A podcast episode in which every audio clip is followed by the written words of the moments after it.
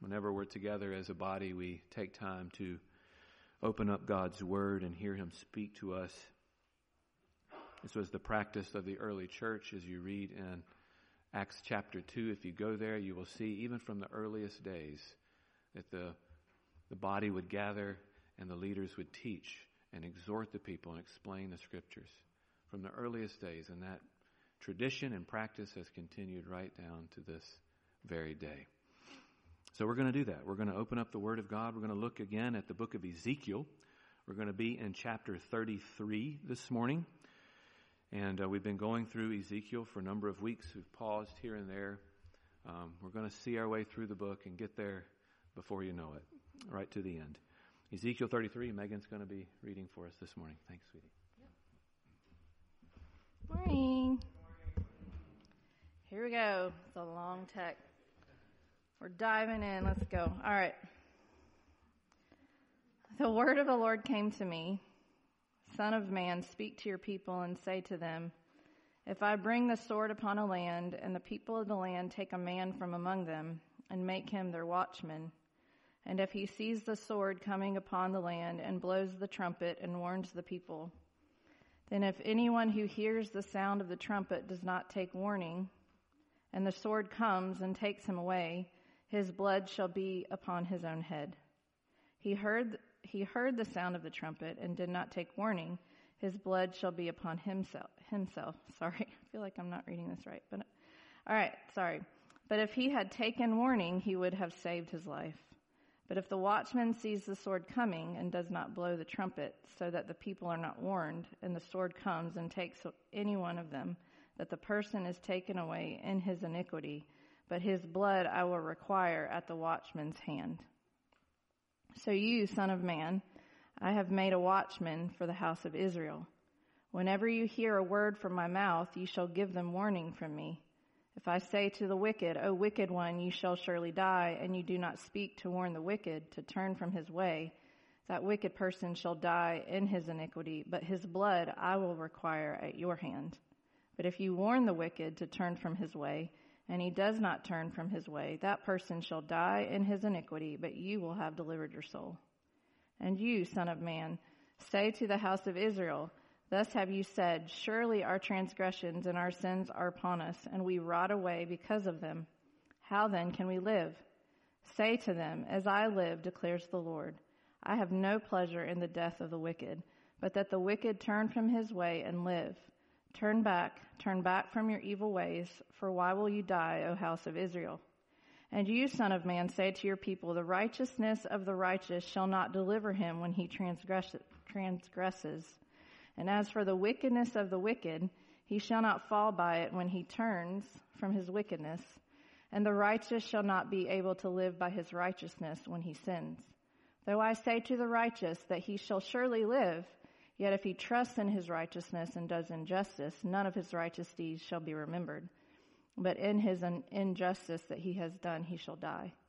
Again, though I say to the wicked, you shall surely die, yet if he turns from his sin and does what is just and right, if the wicked restores the pledge, gives back what he has taken by robbery, and walks in the statutes of life, not doing injustice, he shall surely live.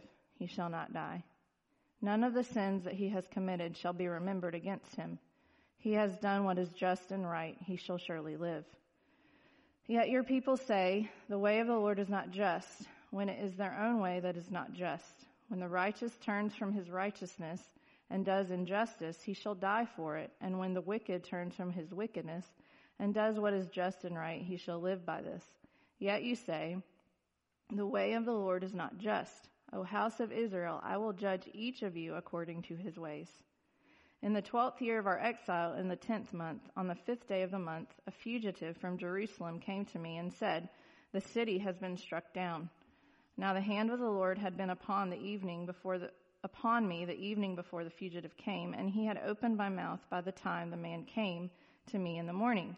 So my mouth was opened, and I was no longer mute the word of the Lord came to me, Son of man, the inhabitants of these waste places in the land of Israel keep saying, Abraham was only one man, yet he got possession of the land, but we are many. The land is surely given us to possess. Therefore say to them, Thus says the Lord your God You eat flesh with the blood, and lift up your eyes to your idols, and shed blood. Shall you then possess the land? You rely on the sword, you commit abominations, and each of you defiles his neighbor's wife. Shall you then possess the land? Say this to them Thus says the Lord God As I live, surely those who are in the waste places shall fall by the sword, and whoever is in the open field I will give to the beast to be devoured and those who are in strongholds and in caves shall die by pestilence. And I will make the land a desolation and a waste, and her proud might shall come to an end, and the mountains of Israel shall be so desolate that none will pass through.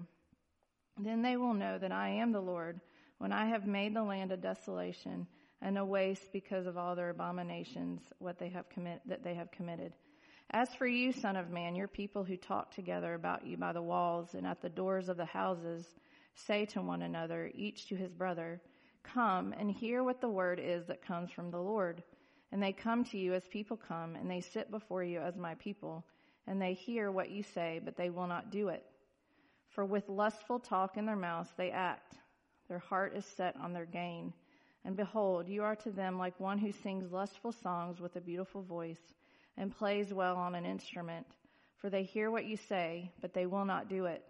When this comes, and come it will, then they will know that a prophet has been among them. The grass withers, the flower fades, but the word of our God will stand forever.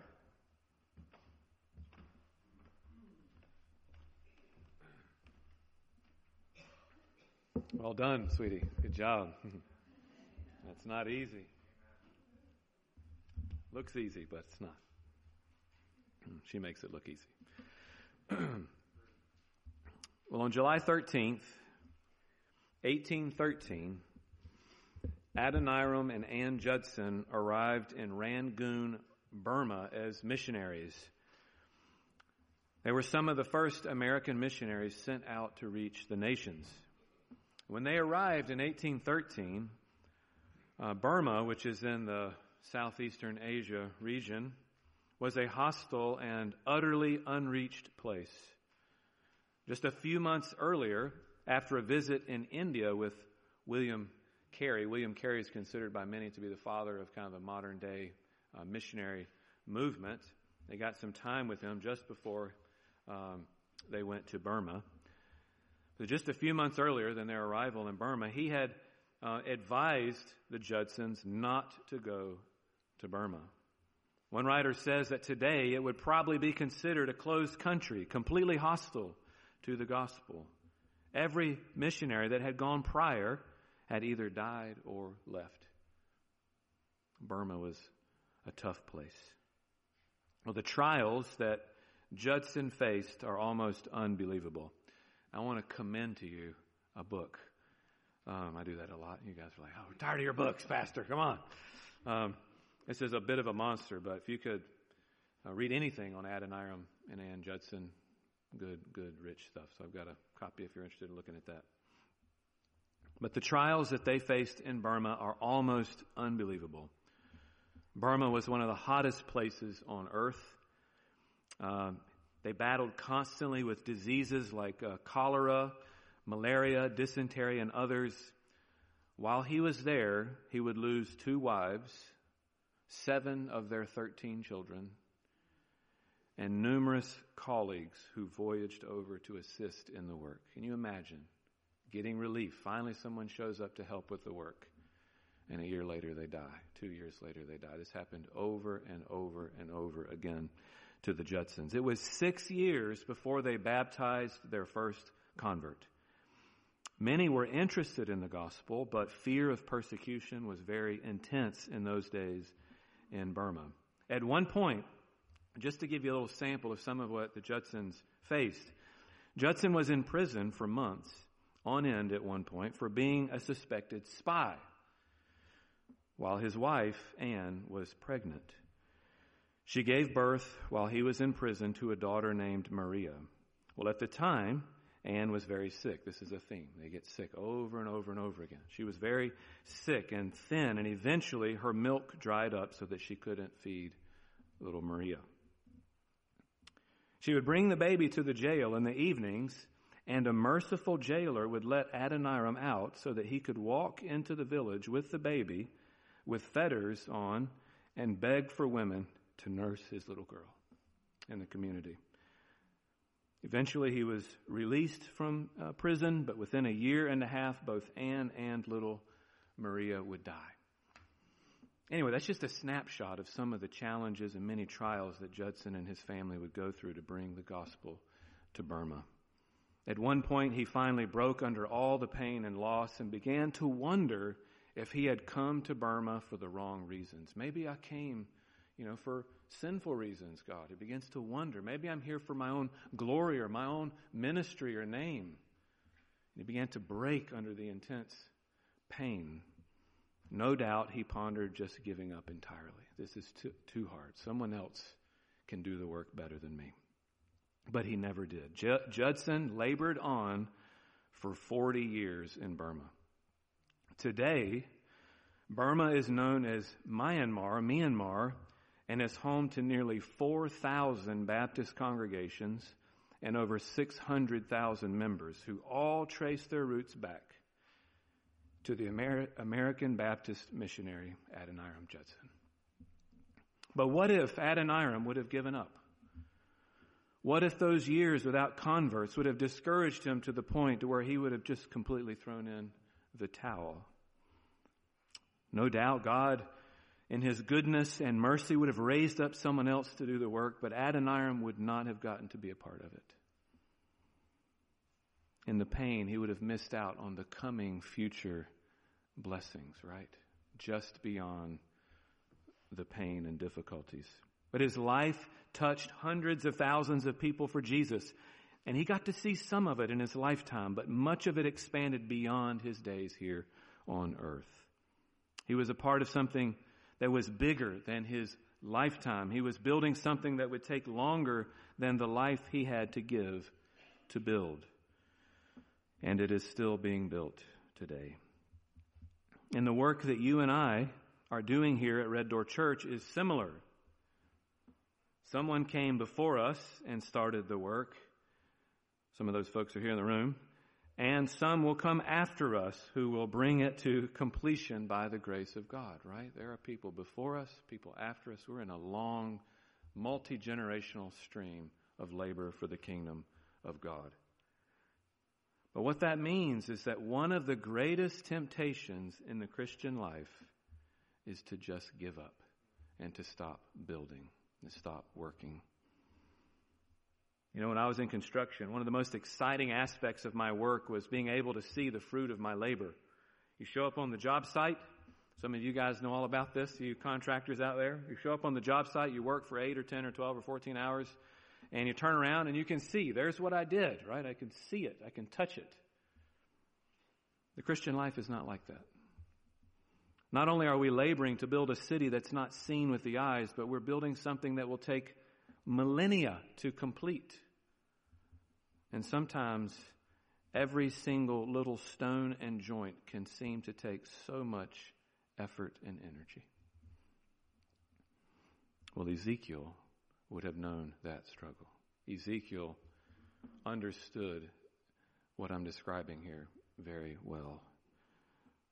He was a man given a seemingly impossible task, much like the Judsons. God gave them a very hard assignment. And it took decades, and it's still in process even now. Ezekiel's task to preach judgment to a people who did not want to hear it, to call them to repentance and back to God, and they did not want it. For seven and a half years or so, he preached an unrelenting message of severe judgment, having to endure a great deal of trouble in the meantime, including losing the delight of his eyes, his wife, and suffering many other challenges. Yet Ezekiel does not give up. He presses on in his work, and finally, as we will see, after years of struggle, he's going to see some fruit.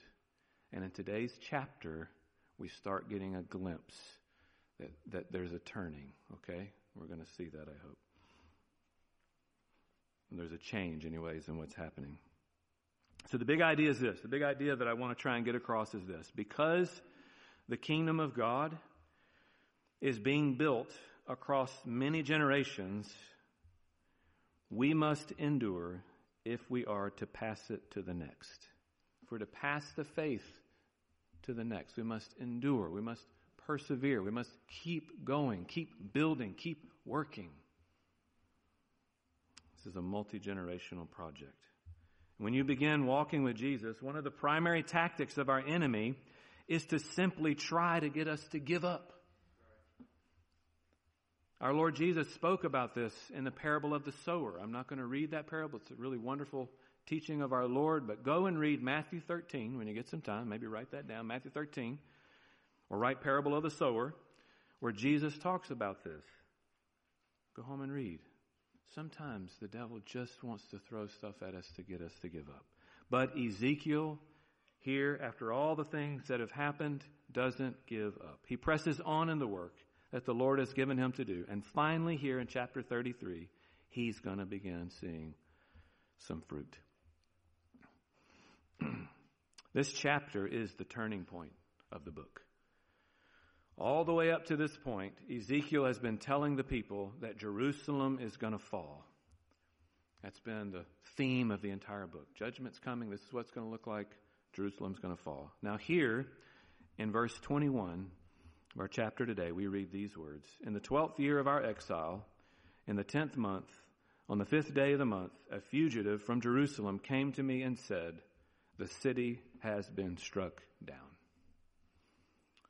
a fugitive, perhaps a person from among the new lot of exiles coming from the siege of Jerusalem. Babylon would have taken more people out in their siege. Perhaps this is someone in that lot. We don't know the details, but this person makes their way to Babylon and declares to Ezekiel that Jerusalem has been struck down. No longer is it mere prediction. It has been destroyed. It has happened. It is a reality now. This news would have no doubt also been reported to the community through, through Ezekiel and through the fugitive and perhaps through others arriving in Babylon. One scholar writes, quote, one can imagine the shocks, the shock waves that must have reverberated throughout the Jewish community. For them, two words in Hebrew, it's four in the English, but two in Hebrew said it all. The city is smitten the city is destroyed. This word would have corroborated everything that Ezekiel had been saying for the previous seven plus years. You can only imagine the complete relief that Ezekiel would have felt. Not only is Ezekiel proven to be a true prophet in this moment when someone shows up and says, Yeah, what he's been saying has happened, but it is here that his ministry will actually become more positive as we we'll see from the remainder of the book. Some of you are like, thank God, right? Things are going to take a turn in his ministry too. So very fascinating how often God has appointed trials and hardships for us to walk through before fruit comes. Not always, but in many cases. We see this in particular in the life of Adoniram Judson, and we see it here in the ministry of the prophet Ezekiel. So, what this means is that we must endure when difficulty comes. We must hold fast to Christ and let Him hold fast to us. Hmm. Before I roll out the few points about endurance that I've got this morning, that's kind of what I'm feeling moved to focus on in this passage endurance. Before I get into all that, let me say at the outset that there's a kind of, of, of cycle or, or pattern. Catch 22 doesn't quite uh, capture what I'm wanting to say. But, but in this thing called endurance, in this struggle, there's kind of a pattern or a cycle. And for the Christian, Jesus Christ is both the one who causes the need for endurance and the one who gives us hope in the midst of it. Put another way, it's our message about Jesus, our living for Jesus, our convictions about God's creation in the world and who He is and what He's done, that is often the very thing that brings challenges our way. When you speak of Christ, when you say something, when you live a certain way, challenges may come. This is why every day we see people who once followed Jesus stop following Jesus because it's hard, right? It's difficult. It's a hard, narrow road. I want you to write down a few verses very quickly and then go home and check them out. If you've got a pen, Matthew 10, 16. Romans 8, 36. Matthew 10, 24 and 25. 2 Timothy 3:12. Matthew 10:16, Romans 8:36, Matthew 10:24 and 25, 2 Timothy 3:12. These verses are going to talk about how following Jesus often brings hardship, right? Brings difficulties, trials. Yet, this is where we get into that cycle, that sort of weird call it a catch 22, whatever word you want to use, cycle. Yet it's also this very same Jesus, this Christ, who gives us the will and the hope in the midst of suffering. He's the one who strengthens us, helps us, give us, gives us hope in the midst of it. So listen carefully. I'm going to have Felicia pull up a, go ahead and pull that slide up. What this means is that it is often those who suffer for Jesus who are also truly hoping in him. And the reverse is also true. Those who are not willing to suffer, those who don't suffer, those who don't step out there, those who don't put themselves in that path and in that way, are not truly hoping in him. The two go together in some ways. I know it's more complicated and nuanced than that, but that's just generally true. I put together a little chart that captures what I'm trying to say here. And uh, say my kid's got a hold of my little laser pointer. So I think it's in your bulletin there, and, um, and I've got it here and up here. So here's what I'm trying to say. Okay, you go out and you you live your life for Jesus, right? That's what we all hope. I hope we all want to do and strive to do. Well, then what that results in is oftentimes trials and persecution come as a result. Some difficulty, some challenge, some opposition, right? Well, then what do we do? Then we go to Jesus and we cling to Him for hope and endurance and strength in the midst of that trial or that difficulty. And then, just as we prayed a few moments ago, right out of Hebrews, He's happy to give us His grace and to help us and strengthen us and meet us in our time of need, right? So we find that refreshment, that hope, that strength, that endurance. Sometimes it takes time, but it comes eventually. And then we go out again and we live for Him and we're strengthened and renewed to pour ourselves out. And then trials come. And you see how, see where I'm going here? It's a cycle, okay? So Jesus is both in some ways the cause um, of our need for endurance, but also the one who supplies the endurance as well.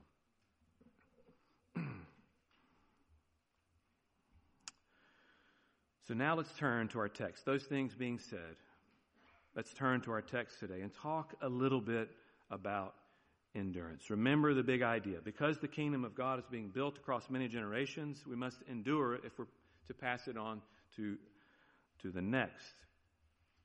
and our first point is we must endure in speaking the truth if we are to pass it on to the next. We've passed the faith on to the next generation. We must endure in speaking the truth. One of the things that uh, we see about the kingdom of God is that it is a kingdom of truth. It is the truth. And one of the ways that the work of the kingdom goes forward is through the speaking and articulation of the truth. Okay? Talking it, speaking it. Right? And this, and this has many facets and there's a whole host of layers and, and uh, different uh, aspects to this.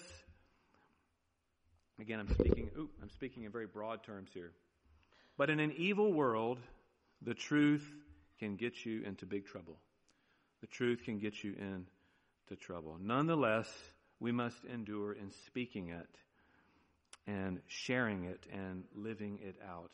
Notice God's charge to Ezekiel in the first section of our passage today, verses 1 through 9. I'm not going to read that whole chunk again. We've already read it. We'll only read verses 7 through 9 for now. So you, son of man, I've made a watchman for the house of Israel. Whenever you hear a word from my mouth, you shall give them warning from me. In other words, when I speak the truth to you, Ezekiel, when I give you a word, you are to speak it to the people. If I say to the wicked, O wicked one, you shall surely die, and you do not speak to warn the wicked to turn from his way, that wicked person shall die in his iniquity, but his blood I will require at your hand. In other words, if you have the truth, we need to speak it, right? Or we're culpable. We've withheld something needed, something necessary to a person's flourishing and to their life. And this, and again, I know it's, there's more nuance to that and more to say about that, but for the sake of time, I'm going to just leave it there. In the section, in this particular section, Ezekiel is called a watchman once again. Back in chapter 3, he was declared a watchman as he began his ministry of speaking God's truth to his people. If you were to go back to chapter 3 and look, you'll see that exact same term used for Ezekiel's ministry. He was to be a watchman, a prophet for God. But why is God renewing Ezekiel's call to the ministry or to be a watchman here in this passage? Now that Jerusalem, here's a, here's a thought, a suggestion, now that Jerusalem has fallen, it might be assumed that his job was done. Right? Well, he's been declaring this one thing for years and years and years. Now it's happened. His job is done. Perhaps this might be the thinking.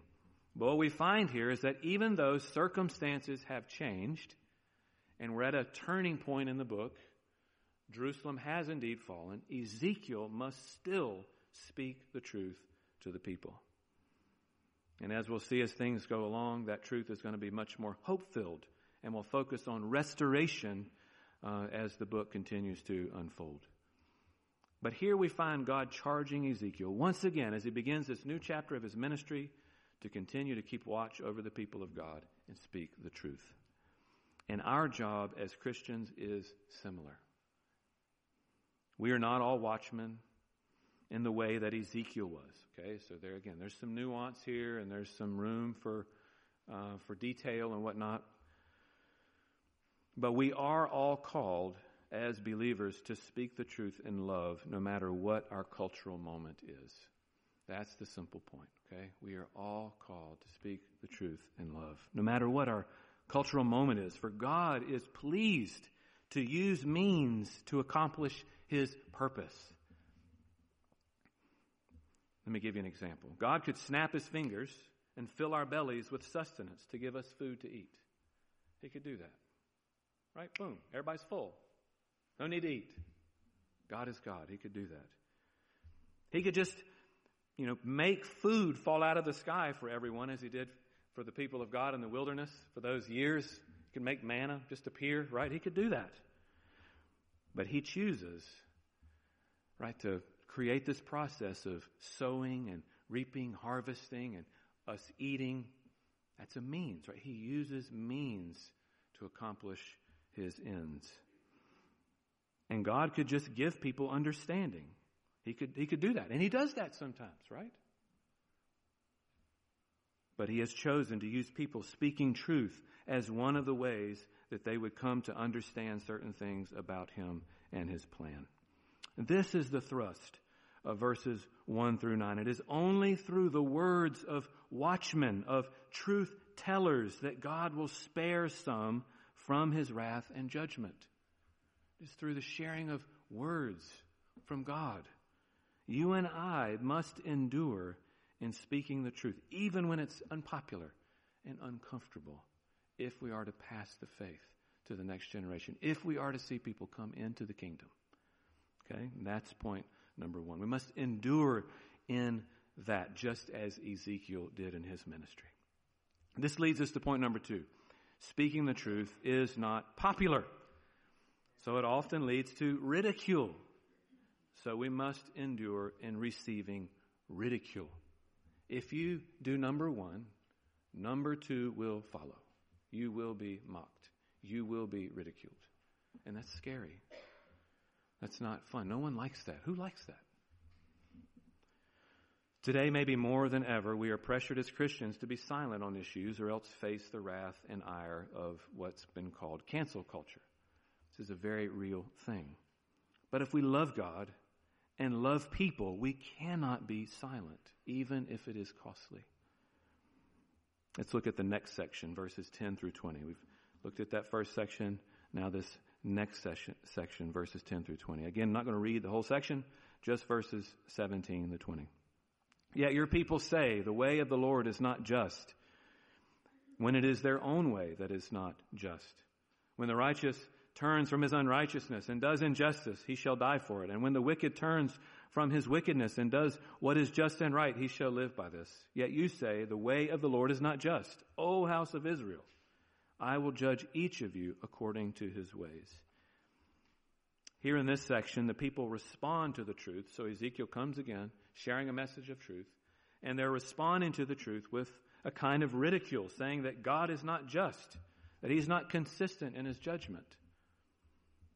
Sometimes this will be what how people respond to us with arguments, with twisting, with spinning, right? With all sorts of clever ways.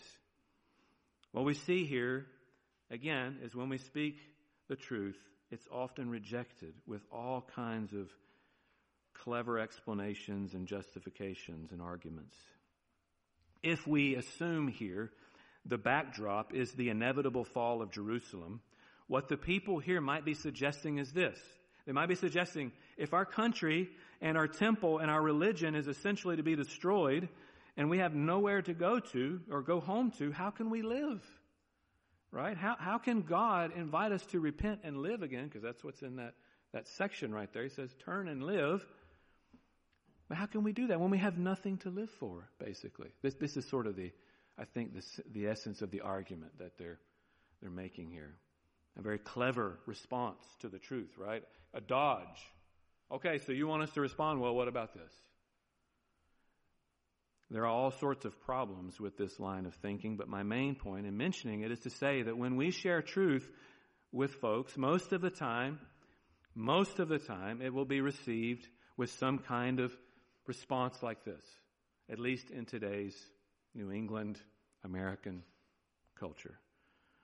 Received with mockery, with ridicule, with questions, with contradictions, with justifications, and all sorts of clever explanations. Rarely will a person simply hear the truth and respond with faith. It's rare.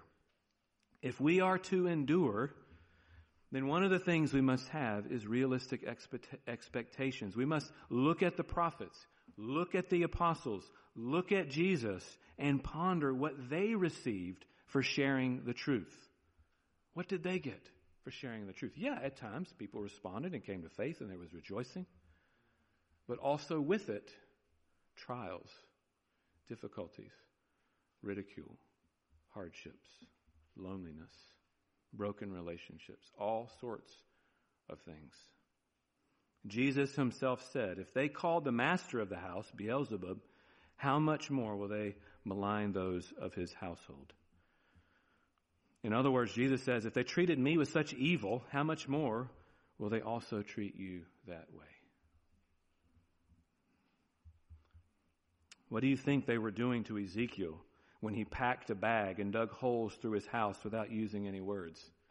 Some of you have been with us for weeks as we've gone through Ezekiel, and these were things he had to do. God told him to do this. Dig a hole through your wall, pack a bag, climb through it, go out, come back. What about when he built stick models of Jerusalem in the street and tore them down and lit them on fire? Or when he had to use feces to cook over and ate rationed meals for months on end. At one point, God called Ezekiel to lay on his side for almost a year. He was probably called all kinds of names. There goes crazy Ezekiel again, doing that wild stuff that no one understands. And because the Lord had asked him not to speak for a season, he wouldn't even be able to defend himself. He couldn't offer an explanation. That would come in time. If the kingdom of God is to be passed on to future generations, then to some degree we must be willing to endure ridicule. That's point number two. We see that in Ezekiel, and we're going to see that today. And this leads us to point number three. We must endure failure.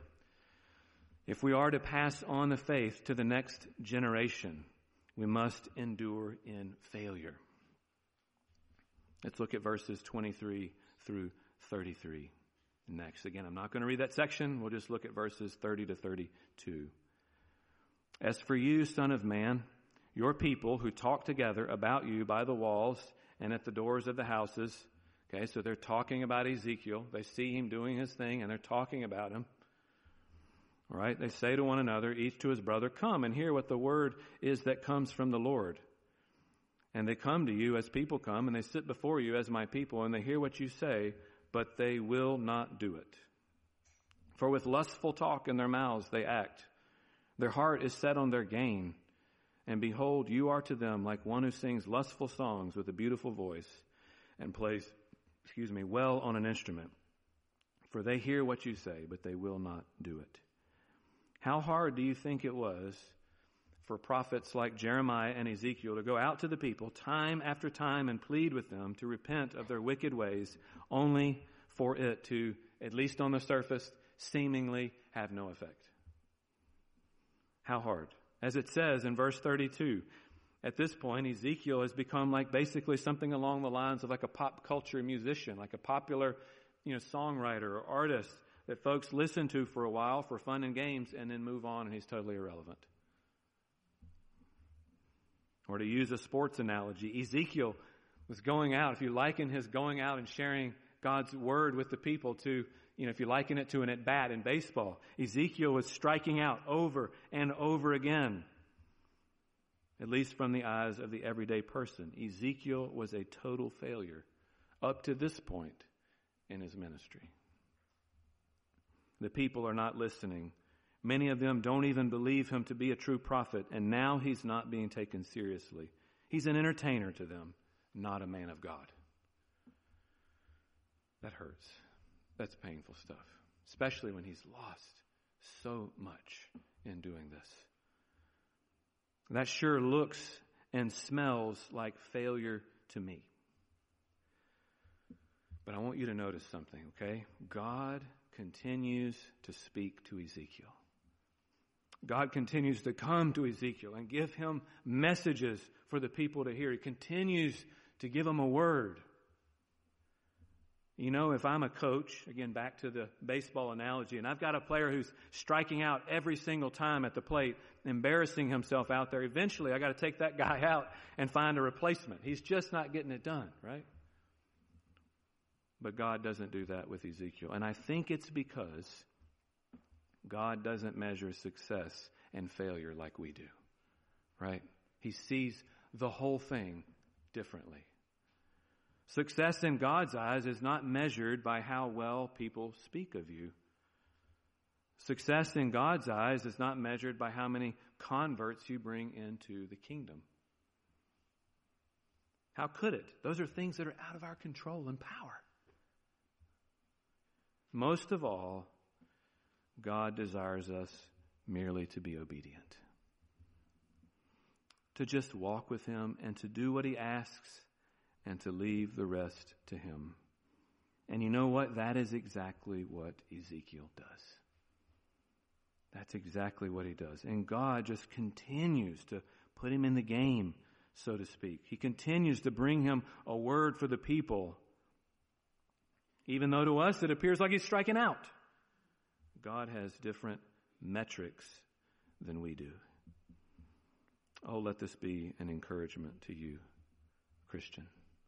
Let this be an encouragement. We can even endure in failure knowing that God sees things differently. Right? The results are not ours. We can't own those. That's God's department.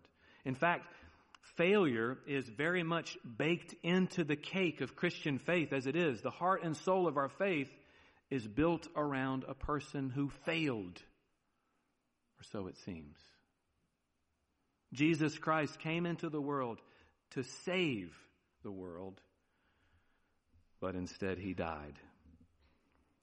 The people he came the people he came to expected him to conquer his enemies, to cast them out, to reinstitute a national sovereignty and a strong nation, to be a leader in the world, righteous and holy people. Instead, they killed him. But that failure, air quotes for anyone who's not seeing me, was only a part of God's plan. In fact, that failure was the very way that God had chosen for us to be saved. So much of our lives as followers of Jesus is just like that, at least in our time and place. Outwardly, it looks like failure, but in God's eyes, He is pleased. Pray this encourages you as you struggle. If you're like me, as you struggle, and sometimes you're looking around going, God, where is the fruit? This is so hard. I'm feeling like, maybe you're feeling like Adoniram Judson, right? God, where is the fruit? This is so hard. Just send someone else, Lord. Let someone else do it. So much of our lives, I think, is like that. And now for our last point. Okay, so we've looked at enduring in failure, but we also must endure in success. Okay, if we are to pass the faith on to the next generation. And I would actually say that as many people that or as many people that fall away from God because of some kind of failure, perhaps just as many fall away because of success. Wealth, riches, worldly success, fame, fortune, even success in ministry ruin some people's souls and actually draw them away from God. Lastly, let's look at verse 21 and we're going to see what I'm trying to bring out here.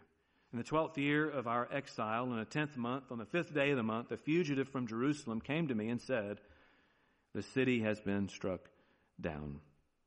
This is the hinge of the whole book, as I've already said. For, for years, Ezekiel's been preaching that Jerusalem is going to fall, and finally, it does here in this moment. It actually fell a few months earlier, but they're just now getting word about it. If you and I are Ezekiel, what is probably the first thing you do? You're probably running through the streets. I told you so. I told you so. well, maybe, maybe that's just me. I didn't get a lot of laughs. That was supposed to be a joke there. Okay, guys? So there we go. We run through the streets saying, I told you so, right? We go out and we get the t-shirt. We graffiti it all over the walls, you know? I told you, guys. Speaking for God here. In short, we boast about it, right?